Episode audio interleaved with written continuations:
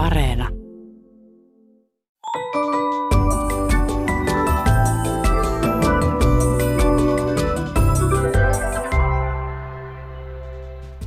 Hei, tämä on Aristoteleen kantapää, audiosyöte kielen ja todellisuuden väliseltä harmaalta alueelta, ja minä olen Pasi Heikura. Tänään ihmettelemme jäätä ja sen olomuotojen lukuisia nimiä.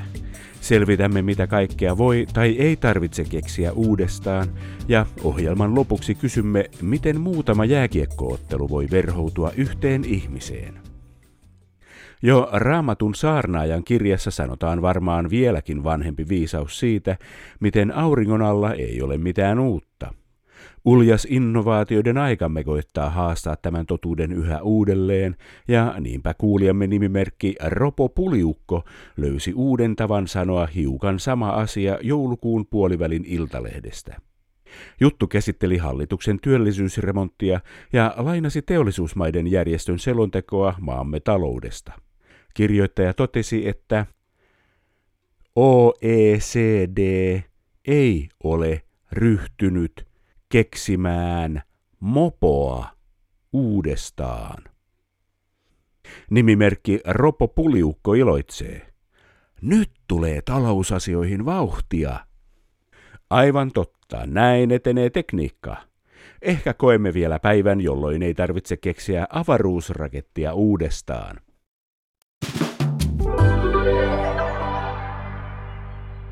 Tänä talvena on saatu nauttia lumesta ja jäästä Etelä-Suomessakin. On harmi, että etenkin isompien järvien ja meren jäätyminen on nykyaikana jopa harvinaista, koska jäällä kävellessä, hiihtäessä tai luistellessa saa tuttuihin maisemiin uusia näkökulmia. Vielä ei ole monia vuosia siitä, kun Näsijärven jäälle tehtiin jäätie Tampereelta Aitolahteen. Helmikuisen täysikuun aikaan keksin silloin, että pääsisin jäätietä pitkin polkupyörällä kätevästi pakoon kaupungin valosasetta ihailemaan täytenä möllöttävää kuuta. Pimeän tullen ja kuun noustua puin kiristyvän pakkasen vuoksi tarpeeksi vaatetta ylle ja lähdin jäälle polkemaan. Ajettuani jäätietä noin puolen kilometrin verran pysähdyin tarkkailemaan tilannetta keskelle Aitolahtea. Kaupungin valot olivat sopivan kaukana ja kuu paistoi komeasti. Mahtavaa. Mutta sitten kuului takaani outo ääni. Matalaa ujellusta. Pauketta. Sitten tajusin, että ääni liikkui. En nähnyt jäällä mitään, mistä ääni olisi voinut tulla. Menikin hetken aikaa ennen kuin tajusin, että ääni tuli jäästä. Se ulvoi ja ulisi. Ulina kierteli edestakaisin niin kuin jään alla olisi uinut Loch Nessin hirviön kaltainen peto ulvoen nälkäänsä. Joen rannan kasvattina en ollut tottunut moisiin ääniin, joten sain niin sanotun hepnaadin ja ajoin kiireesti kotiin kaupungin valojen turvaan. Jää, lauloi se tai ei, on kuitenkin Suomen merenkululle ja ilmastontutkijoille vakava asia. Niinpä on aika ottaa selvää riitteestä, ahtojäästä ja komojäästä ilmatieteen laitoksen polaarioseanografia ja merijäätutkimusryhmän päällikkö Eero Rinteen avulla. Toukokuussa hän matkaa huippuvuorille maailman pohjoisimpaan yliopistokeskukseen Unisiin kryosfäärin kaukokartoituksen professoriksi, mutta otetaan taas vauhtia Näsijärveltä. Avantouimari kaverini Jarmo kertoi joskus osuneensa Näsijärven rannalle juuri sellaisena syystalvisen iltapäivän hetkenä, että hän näki järven jäätyvän. Onko tuommoinen oikeasti mahdollista nähdä – Ilmatieteen laitoksen polaarioseanografian ja merijään ryhmän päällikkö Eero Rinne. Kyllä tuollainen on oikeasti mahdollista. Jos sää on oikeanlainen ja järvi on oikein kylmä, niin on mahdollista, että ihan silmin nähden näkee, kun järven pinta pikkuhiljaa hiipii jäähän. Se on oikein upea näky, se on hieno, hieno luonnonilmiö.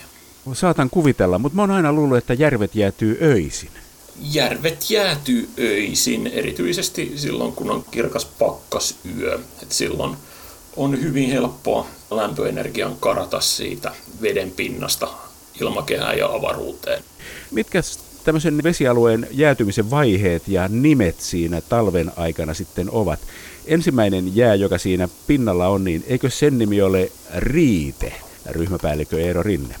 Tämäkin riippuu oikeastaan siitä vesialueesta riitteellä tarkoitetaan jo sellaista ohutta, kovaa jääkantta. Ihan se voi olla muutaman millin paksua. Mutta jo ennen sitä, kun minnekään vesistöön tulee tuollainen kova peite, niin siellä veden seassa on pieniä jääkiteitä, joka on se ihan ensimmäinen jää, mikä sinne tulee. Ja sen jälkeen, kun nämä jääkiteet on muodostunut siihen vesistön pintakerrokseen, mihin suuntaan se jäätyminen siitä lähtee, johtuu hyvin pitkälti siitä, että liikkuuko se vesi vai ei. Tällaisessa virtapaikassa tai vaikkapa merellä, jossa tuulee kovasti, niin jääkiteet muodostavat hyydettä, jäämössöä, joka on pehmeitä ja joka kelluu siinä vesistön pinnalla. Jos ollaan myrskyävällä merellä ja pakkanen vaan jatkuu, niin sitten nämä hyydepalat alkaa pikkuhiljaa liimautua toisiinsa ja muodostaa jäälauttoja. Siinä saattaa olla hyvin kaunis ilmiö vähän aikaa, jota sanotaan pannukakkujääksi tai lautasjääksi, sellaisia lautasen näköisiä jäälauttoja, mistä on reunat vähän noussut korkeammalla kuin se muu lautta. Ja pikkuhiljaa se jää alkaa sitten muodostaa tasasta kantta ja siitä sitten jää paksuuntuu ja paksuuntuu. Jos on lammella, mikä on mennyt ensimmäiseksi riitteeseen, niin jää vaan alkaa paksuuntua. Siinä tapauksessa, kun sinne Suomessa jossain vaiheessa aina talven mittaan sataa lunta, niin tämä lumi jään päällä vaikuttaa siihen jääpeitteeseen hyvinkin merkittävästi. Ensinnäkin lumi eristää sen jääpeitteen ilmakehästä. Se on vähän niin kuin pistettäisiin peitto päälle. Jään kasvu, jään paksuuntuminen hidastuu, kun päälle tulee lumi eristäväksi kerrokseksi. Lumesta myöskin muodostuu lumijäätä. Jos jossain vaiheessa lumi pääsee kastumaan ja sitten jäätymään uudestaan, niin siihen kovan mukavan teräsjääkannen päälle muodostuu lumijäätä, eli kohvaa joka sitten on mekaanisesti hyvin erilaista kuin se alla oleva kova jää. Lumen ei tarvitse kastua ihan läpi kotaisin, että se riittää, että siitä tulee vähän kosteita jossain välissä. Jo tollanen hyvä lumipallon teko lumi riittää. Sitten siinä talven mittaan jää saattaa lähteä liikkeelle, se saattaa olla ajojäätä jossain siellä ulapalla isolla järven selillä tai tuolla merellä. Ja jossain vaiheessa sitten jää rupeaa sulamaan, niin jää pinnalta ekaksi sulaa ne lumet pois ja sitten jää muuttuu heikoksi ja lopulta joko ajelehtii pois tai sulaa paikalle. Onko jotain tarkkaa kohtaa, milloin riite muuttuu teräsjääksi? Riite itsessään on jo kovaa kiinteää teräsjäätä. Siinä on se sama kiderakenne, isoja kiteitä, on olemassa maailman meteorologisen organisaation määritelmä, että milloin riite ei enää ole riitettä, vaan ohutta jäätä. Se on joitakin senttejä. Loistavaa. Minä tiesin, että tämä on määritelty jossain. Erityisesti talvimerenkulun näkökulmasta jää on asia, joka on erittäin hyvin määritelty, koska on tärkeää, että jos jäätiedotuksessa käytetään jotain sanaa, niin kaikki kuulijat varmasti ymmärtävät, mitä se sana tarkoittaa. On olemassa kohtalaisen paksu kirja, missä on eri kielillä jääsanasto. Siellä varmasti löytyy myös riite. Suomi on Viron ohella ainoa maa maailmassa, minkä kaikki satamat jäätyvät ainakin jonkin verran keskimääräisenäkin jäätalvena. Me ollaan ainoita. Toki arktisia merenkulkija valtioita on muitakin. Myös Ruotsissa on jäämurtajalaivasto. Kanadalaiset kulkevat merta jäätalven aikana ja Venäjällä on hyvinkin paljon ammattitaitoa jäissä kulkemisesta. Onko Suomessa sitten tämä jään tutkimus myös vastaavalla tavalla maailman huipputasoa? Tietyillä aloilla kyllä on. Suomessa on hyvin pitkät perinteet nimenomaan merihän geofysikaaliseen tutkimukseen, myöskin jään biologia ja kemian tutkimukseen, myös sitten maan päällä olevan lumen tutkimus, mallinnus, ennustaminen, kaikenlainen tutkimus Suomessa on ihan maailman huippu. Mutta maailmalla on muukinlaista jäätä. suomalainen jäätikkötutkimus, kun jäätiköllä ymmärretään maan päällä olevaa jäätä, niin sitä on sitten muissa valtioissa, missä ylipäätään on jäätiköitä, niin se on ehkä vähän lähempänä sydäntä. Puhutaan nyt merijäästä. Merihän on suolaista vettä. Onko suolavedestä muodostunut merijää hyvinkin erilaista kuin makean veden jää, ryhmäpäällikkö Eero Rinne? Kyllä, merijää on nimenomaan suolan takia erilaista kuin makean veden jää. Kun merivesi jäätyy, niin merivedessä oleva suola jää suolaliuos taskuiksi sinne kiinteän jään sisälle. Että siellä jään sisällä on pitkulaisia taskuja, missä on nestemäistä suolaliuosta. Tuollainen suolainen merivedestä jäätynyt jää on huomattavasti pehmeämpää kuin kova makean veden jää. Se on ehdottomasti se suurin ero. Jääkiteet jäätyessään puskee suolan pois sieltä kiteiden välistä. Käytännössä se koko tilavuuden suola keskittyy, kerääntyy näihin suolataskuihin. Eli suolataskuissa on hyvin suolaista vettä, kun taas pala merijäätä, missä tällaista taskua ei satu olemaan, on käytännössä makeveden jäätä. Eli näin kevättä kohti kun mennään, niin merijäissä suolavesitaskut kasvavat? Kyllä, ja jossain vaiheessa ne muodostaa myös sellaisia sulavesikanavia, suolavesikanavia. Nämä taskut yhdistyvät ja jossain vaiheessa siitä jäästä tulee reikäjuustoa ja tämä suolainen vesi sekä siinä jään päällä oleva sulavesi pääsee putoamaan jään läpi. Ja yleensä hyvä varoitusmerkki heikoista jäistä on se, että jos se jää ei enää pidä vettä yläpuolellaan, jos jää on muuttunut niin huokoiseksi, että siitä pääsee vesi valumaan läpi, niin on syytä odottaa, että se on myös aika heikkoa se jää. Radion jäätiedotuksista on tuttu ilmaus ahtojää. Millaista jäätä on ahtojää, ryhmäpäällikkö Eero Rinne? Ahtojää on jäätä, joka on joutunut syystä tai toisesta ahtaaseen paikkaan ja sen takia joutunut muuttamaan muotoaan, eli yleensä ahtojäällä tarkoitetaan jäätä, joka on puristunut joko rantaa vastaan tai itseään vastaan niin, että jää on murtunut ja noussut itsensä päälle, muodostanut erilaisia ahtojäävalleja, röykkiöitä. Ahtojää on hyvin vaarallinen ilmiö merenkululle. Jos jää ahtautuu, niin se tarkoittaa sitä, että jäässä on hyvin voimakkaita puristavia voimia, jotka voi sitten rikkoa laivoja. Ahto tulee siis ahtautumisesta. Millaista on ajojää? Ajojää taas on ajelehtivaa jäätä tuulen ja virtauksien mukana. Erittäin hyvä määrittely ajojäälle on se, että ajojää on liikkuva jäätä ja erityisesti se ei ole kiintojäätä. Kiintojää on taas jäätä, joka on kiinni rannassa. Käytännössä miltei aina, kun jääkenttä on lähtenyt liikkeelle, niin ajojää myös hajoaa lautoiksi. Oikeastaan jään paksuudesta ja liikuttavasta voimasta riippuen ajojää on eri kokoisina lauttoina, joista nämäkin ovat tarkalleen määritelty siellä jääsanastossa, että kuinka suuri on pieni lautta ja kuinka suuri on keskikokoinen lautta. Ajojäälauttojen koko voi vaihdella muutamasta metristä jopa kymmeniin kilometreihin.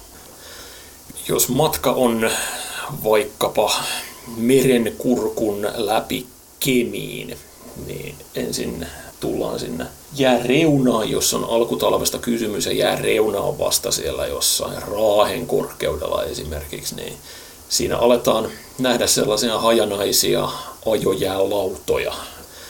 Ja siitä jääkenttä muuttuu tiiviimmäksi, eli suurempi ja suurempi osuus merestä on jään peittämää ja saatetaan olla hyvin tiheässä ajojääkentässä, kun ajellaan pohjoiseen päin. Ja sitten rannan lähellä tulee vastaan kiintojääraja, jossa jää lakkaa liikkumasta. Nykyisinä talvina tällä matkalla on ollut myös hyvin yleistä, että kohdataan siinä viimeistään kiintojen rajalla niin sanottu sohjovyö, joka on mielenkiintoinen jääilmiö itsessään.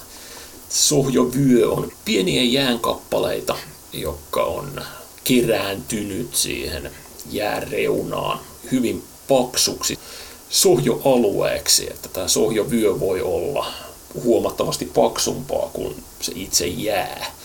Ja sohjovyö on merenkululle ärsyttävä ilmiö, koska jopa jäämurtajilla voi olla vaikeuksia päästä siitä sohjovyöstä läpi. Se ei ole kovaa, mutta sohjo menee potkureihin ja potkurit lakkavat toimimasta kunnolla ja sen sohjon kitka on huomattavasti isompaa kuin veden kitka olisi, että siinä voi hyvinkin voimakas laiva jäädä kiinni. Maalailemassanne esimerkissä kiintojäähän törmättiin vasta lähempänä rantaa. Onko niin, että suurin osa Pohjoisen Itämeren vesistä ei talvisin ole kiintojäätä, vaan siinä on kaikkea muuta jäätä ja sitten vasta lähempänä rantoja on kiintojäätä, ryhmäpäällikkö Eero Rinne? Juuri näin. Tuolla perämerellä puhutaan korkeintaan muutamasta kymmenestä kilometristä, mitä kiintojäävyöhyke ulottuu rannasta ulospäin. Eli ehdottomasti suurin osa jäästä on ajojäätä. No, sitten on semmoisia hienoja sanoja jäälle kuin komojää. Mitä mahtaa semmoinen tarkoittaa ryhmäpäällikkö Eero Rinne? Komojää on vesistössä oleva jäätä, jonka alta vesi on laskenut pois. Jäätä, jonka alla on ilmaa ja joka kumisee, kun sitä naputtaa. Tällaisesta jäästä on hieno kuvaus Taikatalvikirjassa, jossa tuutikki onki jääkannen alla. Komojää tulee siitä, että se kumisee. En uskalla edes ajatella, mistä tulee nimitys suppojää. Suppojää on hyvin pitkälle sama asia kuin hyydejää. Rasvajää on myös kiinnostava. Mitä se on? Tämä on helppo tietää, mistä tämä nimi on tullut, koska rasvajää näyttää siltä, kun veden pinnalle olisi levitetty rasvaa tai öljyä. Rasvajää on ohutta jäätä veden pinnalla. Aallot pääsee sinne rasvajään sisään kohtalaisen helposti etenemään, mutta rasvajää kuitenkin vaimentaa aaltoja ihan samalla tavalla kuin esimerkiksi öljy vaimentaisi. Se on niin kuin riitettä. Se on taipuisaa riitettä. No mitäs on sitten roukko? Roukko on rannalle noussut jääröykkiö jostain syystä. Ajojää on päässyt joko rantaan tai sitten järvellä tuulet tai lämpölaajeneminen on painanut jäätä rannalle. No, mitenkäs tämmöinen jääilmiö sitten kuin railo? Tämä on yksi suosikki kiistan aiheitani jääpalvelun kollegojen kanssa, koska heillä on tämä maailman meteorologian organisaation hyvin tiukka määritelmä railolle, että railo on pitkänomainen aukeama jäässä, joka on niin iso, että siinä voi laiva kulkea. Näin jään tutkijan näkökulmasta ollakseen railo, niin siihen riittää hieman kapeampikin railo. Että olen itse käyttänyt sellaista määritelmää, että railo on halkeama jäässä, jonka yli ei pysty hyppäämään. Kaikki halkeamat ei ole railoja, mutta kaikki railot ovat halkeamia. Sitten puhutaan myös jään puikkoontumisesta. Tarkoittako se sama kuin räystäiden jääpuikossa, ryhmäpäällikkö Eero Rinne? Kelluvassa jäässä. Puikkoontuminen on yksi osa sulamisprosessia.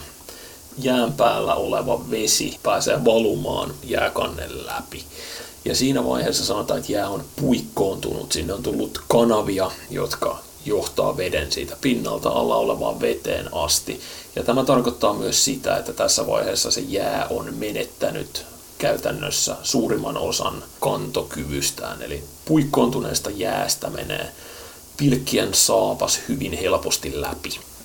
Suuri osa maailman jäistä ei ole merissä, vaan jäätiköissä. Onko jäätikköjen jää ihan samanlaista kuin lätäköiden, lampien ja järvien jää? Ryhmäpäällikkö Eero Rinne merkittävä ero jäätiköiden jäässä ja vesistöjen jäässä on, että jäätiköiden jää muodostuu jäätikön päälle satavasta lumesta, joka sitten pakkautuu oman painonsa alla hyvin tiiviiksi, läpinäkyväksi, kovaksi, puhtaaksi jääksi. jäätikköjää on vielä merkittävästi kovempaa kuin merijää yleensä. Jään tutkimus on Suomelle ollut tärkeää pitkän aikaa, koska jo Runeberg mainitsi, että on maamme köyhä, siksi jää.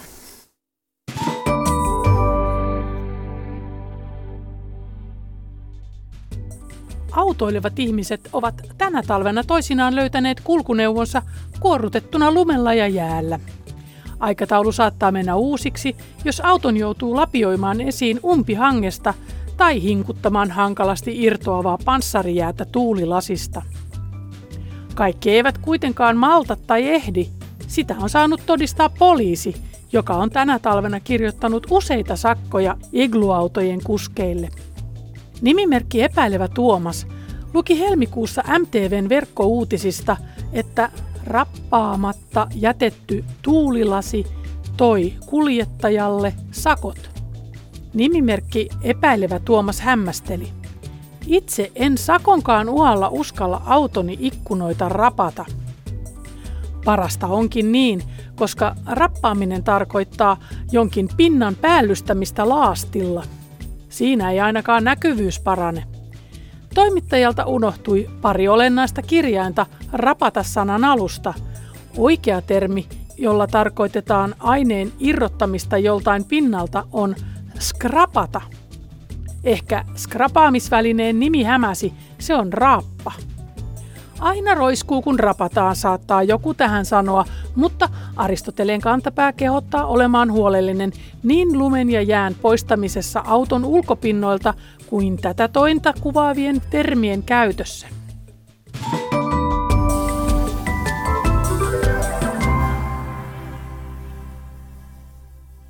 Lakikieli, nykyrunous ja urheilujournalismi ovat tunnetusti elämänalueita, joilla kieli kehittyy nopeimmin. Joskus jopa niin nopeasti, että lukijat eivät pysy perässä. Kuulijamme nimimerkki Lelle tipahti kärryiltä helmikuun alussa MTV3 jääkiekkoutisen kohdalla. Otsakkeen alku muistutti Suomikiekon lähihistorian ikimuistoisimmasta ottelusarjasta ja jatko meni näin. Ottelusarja verhoutuu Juhani Tammiseen. Nimimerkki Lelle tuumailee kulmakarvat katossa näin. Mitähän oli ajatus sanoa? Myös Aristoteleen kantapään jääkiekkofraasien eettisen komitean ylisebra sekoaa lausetta lukiessaan. Edes jutun lukeminen ei auta otsikon ymmärtämisessä. Jutussa kerrotaan, miten valmentaja Tamminen oli antanut karsintasarjan aikana rohkeita lausuntoja. Ymmärrettävämpi sana otsikkoon voisi olla kiteytyä tai tiivistyä, mutta verhoutuminen on silkkaa mystiikkaa. Niinpä julistamme kirjoittajan syylliseksi savuverhon levittämiseen totuuden eteen, ja rangaistus semmoisesta askareesta on tietenkin soveltaa suuren kurun, Juhani Tammisen oppeja omaan työhön. Keep it simple. Kielenkäytön skarppaus on next step ja slow and steady gets you ready. Tässä kaikki tänään. Jos silmäsi sattuu tai korvaasi särähtää jokin lause tai sana, ilmoita asiasta Aristoteleen kantapäälle sähköpostilla osoitteeseen aristoteles.yle.fi tai lähetä viesti ohjelman Facebook-sivun kautta. Vastaanotin kuulemisiin ensi viikkoon.